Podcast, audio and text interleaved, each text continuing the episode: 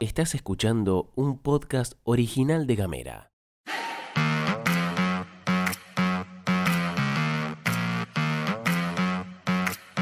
Hoy es viernes 21 de octubre y tenemos varias cosas para contarte. Se conoció la declaración de Badilla Padre que confirmó algunas hipótesis. Detienen a varios integrantes de la agrupación Revolución Federal. El gobierno nacional encaró una nueva batalla. Bienvenidas, bienvenidos y bienvenides a la pastilla de Gamera. Información, editorial y buena onda. Las noticias en 10 minutos o menos. La pastilla de Gamera. Gastón Lodos. Flor Vaso. Y vos.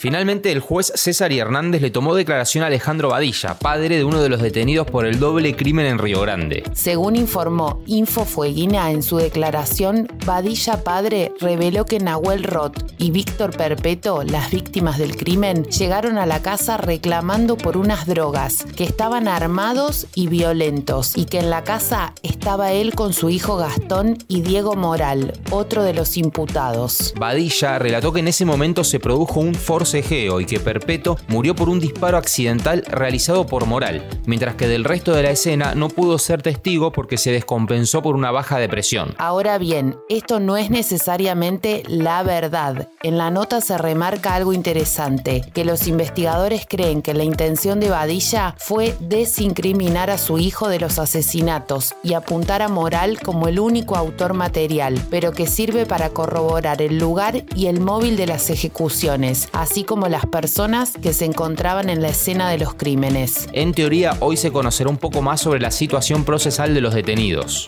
En un acto en Casa de Gobierno, el gobernador Melella le tomó juramento a Karina Fernández, quien a partir de ahora se desempeña como ministra de Trabajo en reemplazo de Marcelo Romero. Más allá de las habituales declaraciones gacetilleras, no hay mucho que agregar, aunque sí podemos decir que en el acto estuvo también presente la vicegobernadora Urquiza, señalada por haber motorizado la salida de Romero del gobierno. Urquiza respaldó fuerte a Fernández, entre otras cosas por hacerse cargo de un área históricamente manejada por chabones. Vamos con una propuesta para este fin de en Ushuaia, porque mañana, sábado 22, el CADIC realizará la última jornada de la Semana de la Ciencia y en ese contexto habrá actividades de divulgación a lo largo de todo el día. La cosa arranca a las 11 a.m. con una propuesta titulada ¿Qué es el café antártico? en la que se compartirán múltiples experiencias sobre las cosas que se hacen en la Antártida. Entre otras cosas, se va a proyectar entre las 12 y las 16 en continuado como para que la enganches la peli El Beagle y sus dos naciones, de la que te contamos acá en otra oportunidad. Y por otro lado, también entre las 11 y las 16 estará la muestra acuática La vida en una llaga. Todo esto y algunas cosas más en Jusei al 200. Y hablando de propuestas, si tenés ganas de hacer algo este fin de, te contamos que mañana y en el marco de la Noche de los Museos, una movida que se hace a nivel nacional, la MUNI de Río Grande invita a distintas actividades en el Museo Virginia Choquintel. La movida arranca a las 19 con entrada libre y gratuita, donde se presentará el archivo vecinal Roberto Chenú. También va a haber charlas y proyección de distintos cortometrajes. Vamos con la data deportiva como para cerrar la semana y te la trae exclusivamente para Gamera, Sime Gutiérrez. Buenas, buenas, ¿cómo están? ¿Cómo les va? Apasionante definición del torneo de primera división. Ganó Boca 2 a 1 al Lobo Platense en ese partido suspendido días atrás por los incidentes en el bosque. Bueno, finalmente victoria del equipo que dirige Hugo Ibarra y se prende, se sube a la punta en soledad, un puntito nada más por encima de su seguidor inmediato Racing Club. Sabremos quién es el ganador de este torneo el próximo domingo a partir de las 5 de la tarde, cuando por un lado Boca de la Bombonera reciba Independiente y en el cilindro de Avellaneda Racing reciba a River Plate. ¿Quién gana? Lo sabremos este fin de semana.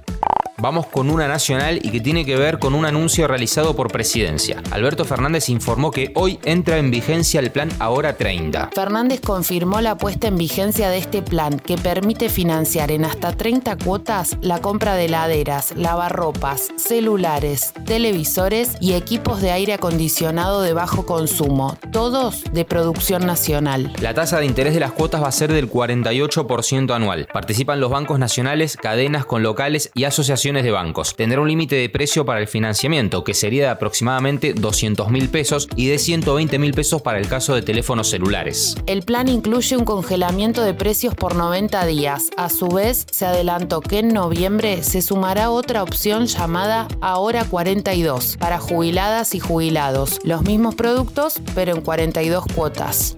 Y hablando del presidente, vamos con una que levantó revuelo en las redes sociales. Escuchad. El abogado Gregorio Dalbón aseguró que Alberto Fernández le dio instrucciones para iniciar acciones legales en contra de un participante del reality show Gran Hermano, que se llama Walter Santiago, apodado Alfa. Esto es porque lo acusó durante una de las primeras emisiones del programa de haberle pagado coimas antes de que llegara a la Casa Rosada, aunque sin dar mayores precisiones de las circunstancias de ese supuesto hecho. La vocera del gobierno, Gabriela Cerruti, había publicado un descargo en el que rechazaba los dichos de Santiago. Y no podemos dejar de pensar, al menos acá probablemente, que los comentarios de este personaje payasesco de un reality show terminan siendo completamente amplificados por el accionar del gobierno. Hay un concepto muy interesante que se puede aplicar para este caso. Se llama efecto Streisand, por la actriz y cantante. Te invitamos a que lo busques y nos digas qué opinas. Por supuesto, valoramos por sobre todas las cosas el debate. También tenemos que hablar de la vicepresidenta, porque hubo novedades en la causa donde esta semana fue aceptada como querellante y que te lo contamos en pastillas anteriores. Detuvieron a cuatro integrantes de Revolución Federal, entre ellos a su líder, Jonathan Morel, y Sabrina Basile, hija del entrenador de fútbol El Coco Basile, que es parte de la banda, Sabrina, ¿no? Se les atribuyen los delitos de incitación a la violencia colectiva contra grupos de personas y apología del crimen. Los abogados de Cristina Kirchner no descartan que pueda existir un vínculo entre este expediente y el que investiga el intento de magnicidio a la vicepresidenta. Según Infobae, ayer se allanaron las oficinas de Caputo Hermanos. La semana pasada, te habíamos contado, trascendió que se detectaron pagos millonarios a Morel por parte de dos fideicomisos vinculados a esta empresa. Y como es viernes, es viernes, carajo, nos vamos con el dato random de todas las semanas de la mano de Florcita Vaso. Cuando la película Volver al Futuro fue escrita, no había ningún DeLorean involucrado. En el guion original, que data de 1981, Marty McFly se transportaba en el tiempo dentro de una heladera y a través de una explosión atómica. Instagram, Facebook, Twitter. noticias, contenidos y memes. Seguinos en arroba gamera TDF. Bueno, damas y caballeros y otros, es momento entonces de darle rienda a este viernes, de encarar el último día de la semana. Después se viene el fin de, así que disfrútalo a pleno, disfrútalo con todo, pasalo con toda la gente que te gusta estar y con todas las cosas que te gusta hacer. Este podcast fue editado por Candela Díaz. Que tengas un excelente fin de semana. Esto es todo, amigues.